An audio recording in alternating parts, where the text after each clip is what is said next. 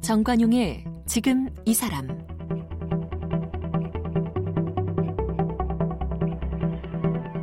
여러분 안녕하십니까 정관용입니다.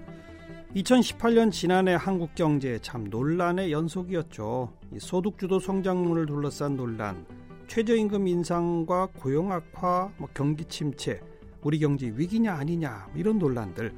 또 이제 새해 2019년 맞아서는 어, 소득주도 성장의 기조는 유지하되 경제 활성화 쪽에 또 무게 비중을 더 높이겠다. 뭐 이런 정책 방향들이 제시가 되면서 어, 한편에서는 기대를 또 한편에서는 새로운 우려를 낳고 있는 그런 시점이죠.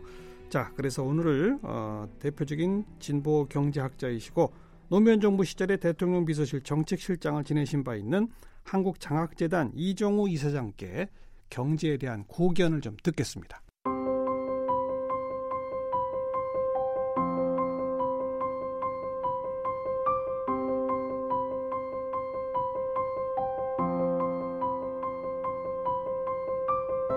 이정우 이사장은 서울대학교에서 경제학 학사학위와 석사학위를 받았고 미국 하버드대학교에서 경제학 박사학위를 받았습니다.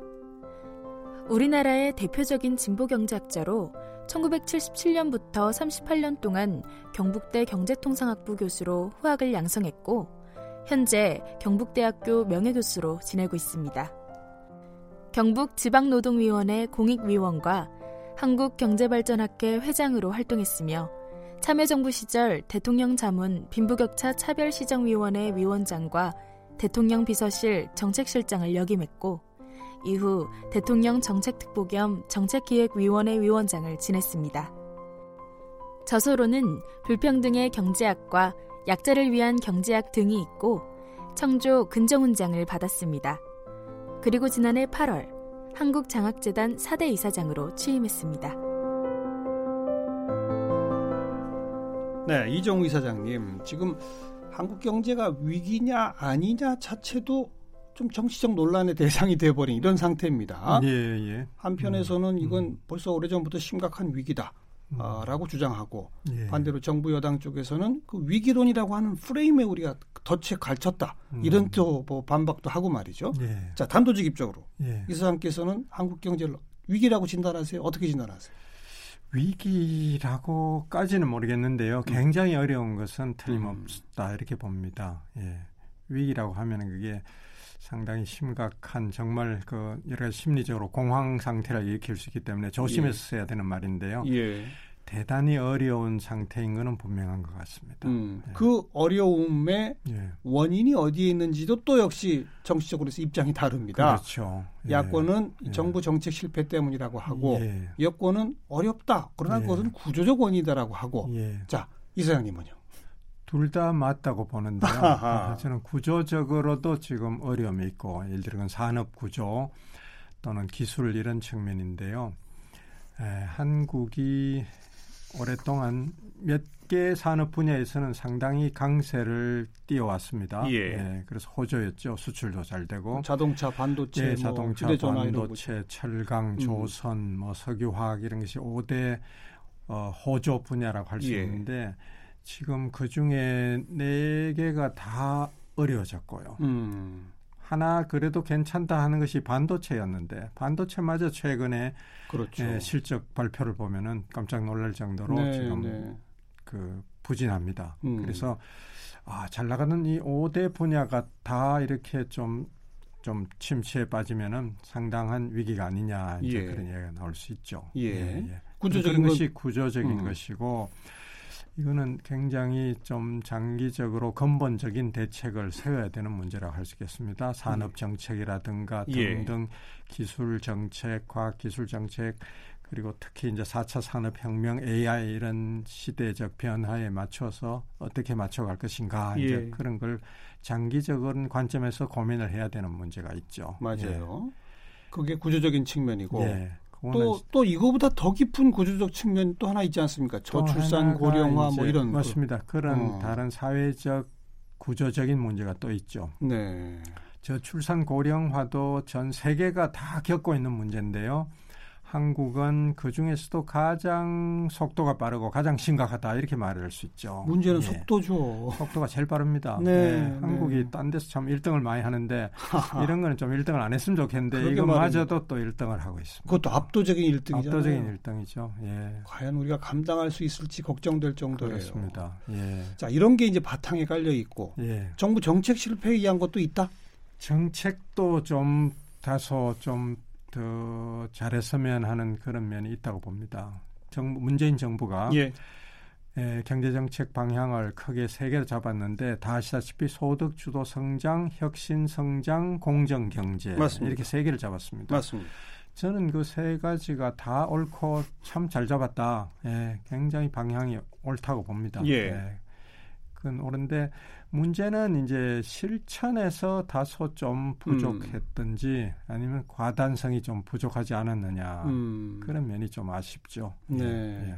실천에서 과단성이 부족한 예. 대표적인 게 뭐라고 보십니까? 아 저는 한 세 가지로 보는데 첫째가 부동산 폭등을 그 막지 못한 점, 예, 예. 그 점이 굉장히 컸습니다. 음, 전국이 다 오른 건 아닌데요. 음. 전국적으로는 지금 약간 가벼운 하락 이라고 볼 수 있는데 조금 잡히고 있다고 하는데 예, 일부 예. 지역 특히 서울 그리고 대구, 광주 뭐 이런 지역들에서 음. 상당한 폭등이 있어가지고 네. 1년 반 동안에 뭐 1억, 2억씩 이렇게 올랐거든요. 네. 예, 그래서 가진 자들은 뭐 굉장히 만족해 있지만은 음. 집 없는 사람들 전세 사는 사람들은 실망과 분노가 지금 굉장히 큽니다. 네. 네.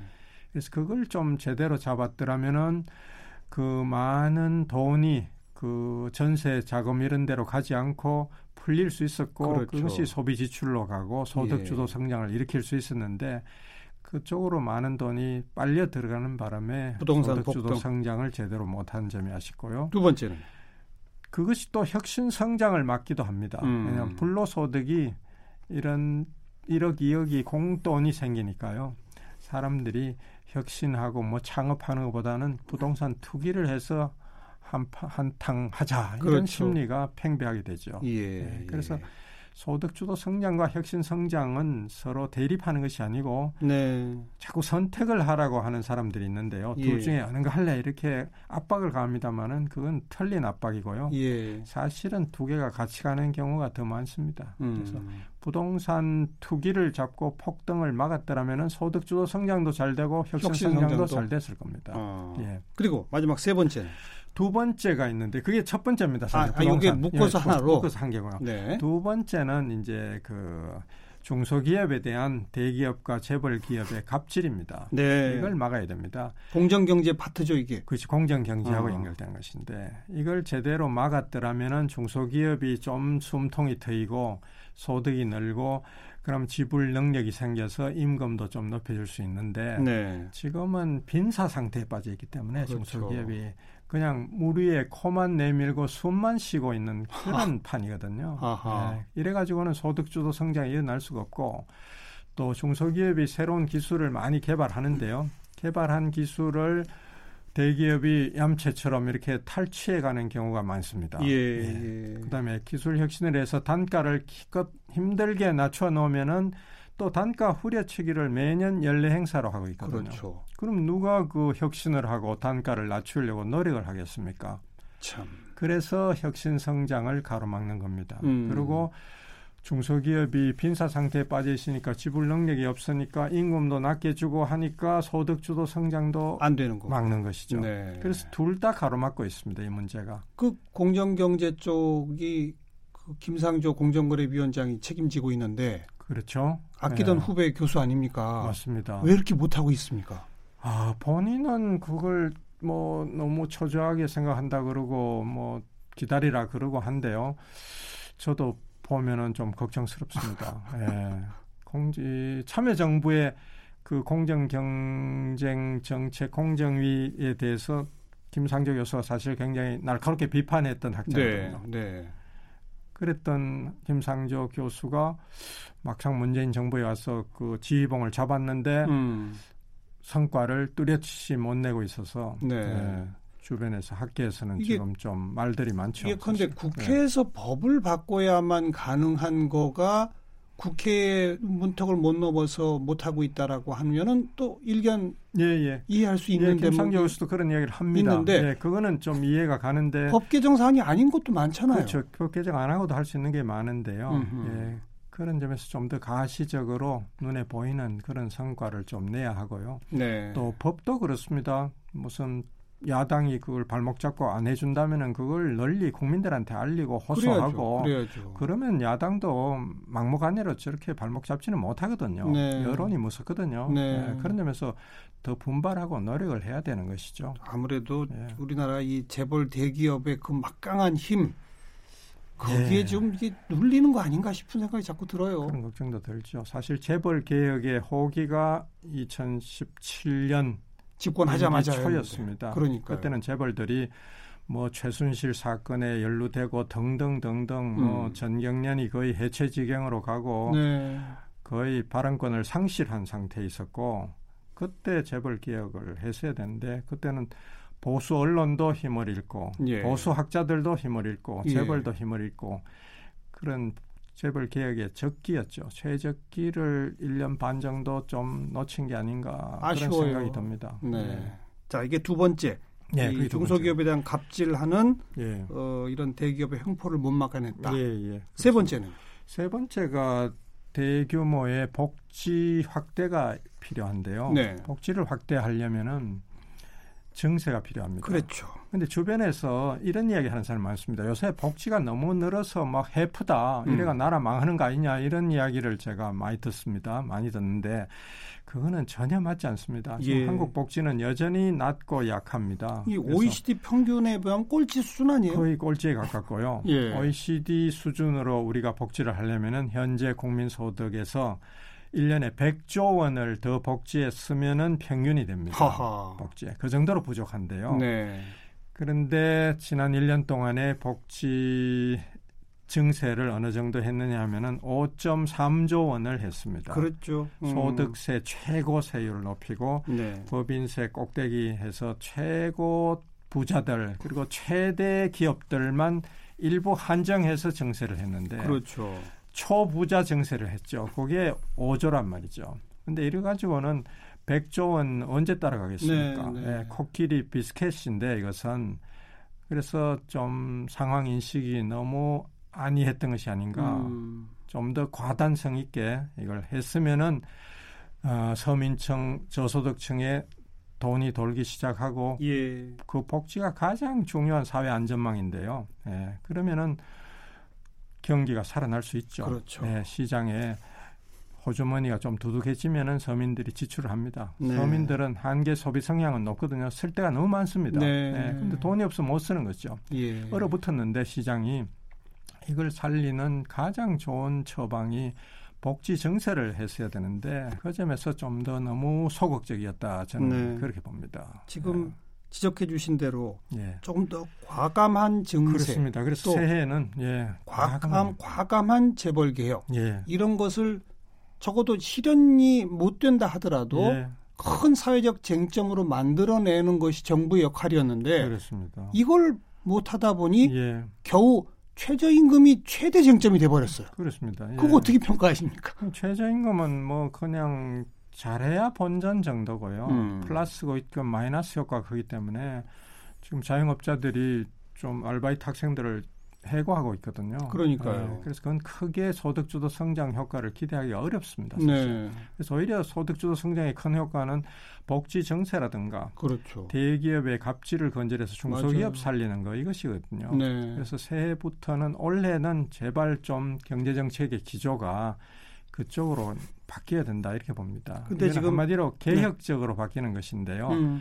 이게 경제를 살리는 것이고 경제 활력은 개혁에서 오는 것이지 네. 그냥 투자를 뭐 장려하고 투자해 주세요.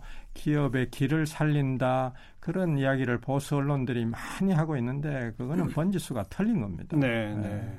그래 가지고 경제 살린 나라 없습니다. 네. 즉 대기업의 갑질 맞고 증세한다면 또 역시 부자들한테부터 증세하는 게 당연한 그렇죠. 거 아니겠습니까? 당연히 부자들 부담이 늘어나죠. 바로 이두 예. 쟁점, 즉 개혁이라고 하는 것은. 예. 경제적 기득권층에 예. 직접 타격을 입힐 수 예, 있는 거라는 충돌할 수밖에 없는데 근데 거기에 그 저항에 지금 예. 못 돌파를 못 하고 있는 거죠. 저항하기도 전에 미리 좀 너무 너무 조심을 하는 게 아닌가. 네, 네. 그래서 저는 국민들한테 호소하고 지금 경제가 굉장히 어렵고 구조적으로 음. 어렵고 사회 인구적으로도 어렵고 이 위기 상황을 돌파하려면은 복지 정세도 필요하고 중소기업을 살리기 위해서는 예. 갑질 건절을 위한 근본적인 재벌 개혁 같은 조처가 필요하다 예. 이렇게 설명을 하면은 국민들이 예. 다 납득하고 지지를 할 거라고 봅니다. 다는 음. 아니더라도 네. 과반수는 지지할 거로 저는 확신합니다. 예. 그런데 지금 문재인 정부는 지난 1년 각종 경제 수치, 특히 예. 고용 관련 수치 등등이 나쁘게 나오다 보니 예. 그뭐 너무 스스로 너무 조심한 것 같다 이런 말씀하셨는데 예. 그리고 새해 들어서 이 대통령부터 시작해서 얼마 전 기자회견도 그렇고 내뱉는 단어들을 보면 예. 정말 보수 언론이 지적한 대로 투자 확대, 투자 유인, 뭐 지원 이쪽으로 전환하는 것처럼 보이거든요. 어떻게 음, 평가하십니까? 음, 예, 그렇게 돼서는 안 되고요. 저는 지금 중요한 기로에 서 있다고 보는데 절대로 초조해서는 안 되고 멀리 보고 네. 옳은 방향을 가야 됩니다. 중요한 거는 방향입니다. 네, 네. 방향이 옳아야 되는데 속도는 조금 느려도 됩니다만 방향을 올바르게 잡아야 되는데 너무 정부가 초조해 하는 것이 아닌가 음. 그게 걱정이죠. 초조하면은 자꾸 성과 위주로 가고요. 그러면 눈앞에 성과는 나는 것 같은데 지나놓고 보면 남는 게 없습니다. 맞아요. 그거는 역대 정부가 여러 번 시행착오를 겪어서 이제는 배울 때도 됐고요. 예, 예. 네. 그래서 올바른 방향으로 가야 하고 그 방향은 아까 말씀드린 그런 중요한 개혁 과제, 중소기업 살리는 개혁, 네. 그리고 서민들을 살리는 복지 증세, 음. 네. 그리고 부동산 투기를 잡는 근본적인 보유세의 강화, 예. 네. 그 세 가지에 있다. 그건 네. 셋다 개혁입니다. 네. 네. 개혁이 네. 기득권층하고는 에, 싸울 수밖에 없는 것이죠. 네. 그런 용기가 필요합니다. 네. 그런데 좀 돌아보면 이정우 이사장께서도 노무현 정부 시절에 대통령 비서실 정책실장 하시면서 예. 그때 뭐 종부세 논란도 아주 시끄러웠고 예. 이런 쪽 방향 예. 재벌 개혁이나 복지 증세나 예. 뭐 부동산 폭등 막는 뭐 이런 쪽을 하려고 했는데 예. 사실 또 거, 그때도 완성은 못 하셨던 거 아닙니까? 예, 막상 그때 경험해 예. 보시니까 예. 어떤 저항이 느껴지던가요? 관료들의 아, 저항도 셉니까? 관료들도 굉장히 보수적이고요. 어. 예. 재벌, 언론, 학계 뭐 할 것 없이 우리나라는 보수가 거의 뭐 트로이카 철옹성을 구축해 있는 나라죠. 그렇죠. 예. 어. 그래서 그걸 돌파해서 뭔가 계획을 한다는 건 참 어렵습니다. 음. 다른 나라보다 훨씬 어려운 건 맞는데 그러나 또 우리나라는 또 여론의 지지라는 것이 있기 때문에 예, 의외로 예. 또 굉장히 어려울 것 같은 것이 또 쉽게 되기도 합니다. 음. 그래서 어렵기도 하고 쉽기도 한 나라인데 예를 들어 최근에 김용균법 같은 것도 네, 네. 굉장히 어려운데 그 모친이 눈물로 호소를 하니까 국회에서 그게 통과됐죠. 금방 빠른 빠른 시일에 통과됐거든요. 예, 예. 예. 그런 것이 한국이 보여주는 저력이고 일본과의 차이라고 저는 봅니다. 그러니까 참여정부 시절에 그 강고한 저항을 직접 몸으로 겪었던 그 경험에 비추어 볼때 예. 지금 문재인 대통령한테 해주실 수 있는 조언은 예. 올바른 방향으로 사회 의제를 던지고 예. 여론의 지지를 이끌어내라 이거군요. 예, 그렇습니다. 용기를 가지고 초조해 하지 마시라. 음. 예. 그리고 옳은 방향을 취해서 참고 기다리며 옳은 방향으로 뚜벅뚜벅 가시면 된다. 이렇게 말씀드리고 싶어요. 네. 네. 원래 우리 이정우 사장께서 그 불평등의 경제학이라는 책도 펴내시고 예. 한국 사회 경제 문제의 제일 큰 핵심은 불평등이다. 예. 항상 강조해 오시지 않습니까? 그렇습니다. 그거 조금 설명해 예. 주시면요. 지금 한국의 불평등이 과거에는 그렇게 심한 나라는 아닌데 IMF 사태를 겪고 난 뒤로 계속 나빠져 가지고 네. 지금은 한국의 불평등 수준이 OECD에서 가장 나쁜 수준에 속합니다. 어. 미국하고 거의 비슷하게 가 있습니다. 예. 그래서 여하튼 불평등이 심한 나라에서는 특별히 소득 주도 성장이 필요합니다. 예. 예. 소득 주도 성장은 평등한 나라에서는 별로 약효가 없을 것 같아요. 예를 들어 북유럽 같은 데는 필요 없습니다. 음흠. 이미 잘 돼 있으니까요, 분배가. 근데 우리나라처럼 불평등이 심한 나라, 미국 같은 나라에서는 소득 주도 성장하면은 약효가 아주 잘 떴습니다. 네, 예. 네. 근데 이게 사회 분위기가 워낙 보수적이니까 소득주도 성장하겠다 그러면은 반대가 저렇게 심하거든요. 음. 그리고 자꾸 혁신 성장하라 그러는데 그러니까요. 이거는 불필요한 괜히 사원 붙이고요. 사실은 제가 아까 말씀드렸듯이 둘 다 중요하고 둘 다 해야 됩니다. 예. 그리고 둘 다 같이 가는 경우가 참 많습니다. 예. 예. 예. 또이 불 평등을 개선하면은 음. 분배가 개선되면은 제가 볼 때는 성장이 올라갑니다. 경기도 좋아지지만 그러니까 혁신도 거기서 네, 나오는 혁신도 거. 거기서 오죠. 네. 예. 그다음에 성장이 좋아지면은 일자리가 따라옵니다. 예. 예. 그래서 분배와 성장과 고용 세 가지가 다 지금 문제가 있지만은 그것을 고치는 순서를 분배를 먼저 개선하고 음. 그다음에 성장이 올라가고 일자리는 따라온다. 네. 그렇게 경제 정책의 방향을 정해야 한다. 그렇게 보고요. 너무 성장에 초조해 하지 말고 알겠습니다. 일자리 숫자에 너무 초조해 하지 않아야 한다. 그 음. 점을 굉장히 강조, 크게 강조하고 싶어요. 그 점은. 예. 뭐 기본적 방향 좀 잘 정리해 주셨고 예. 그, 그 앞에 좀 지적하셨던 우리 경제를 그나마 이끌어왔던 뭐 자동차, 뭐 조선, 철강 등등의 다섯 개 중에 예, 예. 지금 뭐 전부 다 좀 어려워지고 있다. 예. 요거에 대한 이 접근이랄까? 예, 예. 산업 정책에 있어서는 어떤 제 예. 조언을 해주실 수 있겠어요? 산업 정책에 대해서는 이제 크게 산업 정책을 해야 되느냐 말아야 되느냐부터 그걸 열심히 하는 나라가 있고 잘 안 하는 나라가 있고 이렇습니다. 한국은 좀 적극적으로 하는 나라에 속하는데 예. 그래도 과거에 비해서는 시장 만능주의가 자꾸 힘이 세지면서 많이 전보다는 약해졌죠. 근데 이제 시장 만능주의는 2008년 금융위기 이후에 많이 이제 세력이 떨어졌으니까요. 네네. 네. 다시 이제 산업 정책에 우리가 주목하면서 산업 정책을 잘해야 됩니다. 음. 근데 이제 국제적인 이런 그런 규제가 있기 때문에 거기에 걸리지 않도록 그렇죠. 범위 안에서 잘해야 되고요. 예. 또 기술 투자 쪽으로 상당히 그걸 투자를 많이 해야 되는데 한국은 지금 R&D 투자 비율에서는 세계 1위입니다. 음. GDP 대비 가장 많은 예산을 쓰고 있는데도 불구하고 성과가 그만큼 나지 않는데 그 안에 이제 구조적인 여러 가지 문제점들이 있거든요. 아. 예, 칸막이라든가 부처 간 칸막이도 있고 예, 예. 예.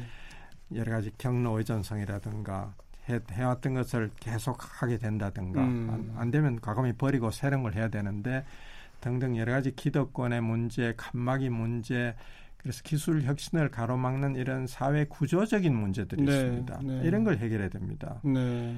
그래서 지금 자꾸 규제 완화, 규제를 풀면은 투자할 것처럼 자꾸 이야기를 하는데 한국은 규제가 물론 나쁜 규제 꽤 많죠. 어. 많지만은 딴 나라에 비해서 특별히 많은 것 같지는 않고요. 예, 예. 한국은 세계은행이 인정하는 세계 스키업하기 좋은 나라 4위입니다. 세계 음. 4위면은 괜찮은 성적이거든요. 그래서 그 시적으로 보면은 큰 문제는 없는데 다만 미시적으로 들어가서 불필요한 규제, 나쁜 규제는 풀어야 합니다. 네. 그런데 아까 이야기한 대로 기술 혁신 투자, R&D 투자가 낭비되고 있는 요소가 많기 때문에 그 그런 그 구조 개혁, 그 내부의 구조 개혁 네. 그런데 좀 더 주력해야 된다. 저는 그렇게 음. 봅니다. 어, 우리 이제 앞으로 희망이나 이런 이야기를 할때 예. 그래도 남북 경협이 있지 않느냐 아, 이 얘기 많이 합니다. 그렇습니다. 어떤 예. 정도라고 예상하세요? 남북 경협은 음. 아주 강력한 소득 주도 성장이 됩니다. 네. 예. 무한한 시장이 열리고요. 상생의 길이 열리는 것이죠. 북한도 어렵고 지금 대한민국도 어려운데요. 네. 경제적으로 이 둘이 화해 협력을 하기 시작하면은 엄청난 시너지 효과가 발생해서 둘 다 좋아집니다. 네. 네. 그래서 동북아에 완전히 새로운 희망의 땅으로 한반도가 바뀔 거라고 저는 보고요. 음. 예, 예를 들면 개성공단 같은 것, 그 얼마나 좋은 그, 겁니까? 저런 것을 그냥 하루아침에 죽여버렸는데 저걸 빨리 살려내야 되고 미국의 그 경제 제재가 빨리 풀도록 우리가 잘 설득을 해서 하루 빨리 개성 공단을 예. 재개하고 저걸 확대하는 원래 계획대로 가서 북한도 이제 자본주의 시장 경제로 자꾸 오도록 그렇게 네. 만들어야 하고요. 그러면 북한도 살고 남한도 살고 그래서 남북한이 동시에 사는 길이 열립니다. 중소기업이 많은 중소기업들이 어려운데 개성공단 같은 데서 활로를 찾을 수가 있거든요. 개성공단이 예. 원래 계획된 거에 지금 10분의 1도 안 된 거 아니에요? 예, 예, 아주 적습니다. 그죠? 예. 네. 엄청 확대하고 북한에서는 그 땅을 참 용단을 내서 중요한 땅을 내줬는데요. 그러니까요. 예, 그걸 또 확대할 의지까지 있거든요. 예. 예. 그래서 그걸 우리가 충분히 에, 활용을 해서 양쪽이 다 사는 길을 찾을 수 있는 것이죠. 어, 중국의 네. 한 언론에 이런 네. 표현들이 등장하더라고요. 네. 2019년 북한이 예. 중국의 1979년이 될 것이다. 예. 개혁 개방이 중국에서 본격화 시작된 본격 시작한 해죠. 1979년 예. 아니겠습니까? 그렇습니다. 예. 그 가능성 어느 정도로 보십니까? 꽤 높다고 봅니다. 음. 예. 개방 개혁의 출발인데요. 다행히 아, 김정은은 핵 미사일보다는 경제 개발에 더 중점을 두는 것 같고 네, 방향을 네. 잘 잡았다고 봅니다. 예. 근데 대단히 중요한 것이 개혁 개방의 방향을 잘 잡는 것이 중요한데 여기서 이제 러시아형이 있고 중국형이 있고 베트남형이 있고 몇 가지 형이 있고요. 그렇죠. 이 방향이 굉장히 중요한데 방향을 예. 잘못 잡으면 큰일 납니다. 예, 예, 예. 그래서 예를 들어 러시아 쪽으로 가버리면 마피아 자본주의가 맞아. 돼서 빈부격차 엄청 심해지고 음. 불평등 심한 문제 투성의 나라가 될 수 있거든요.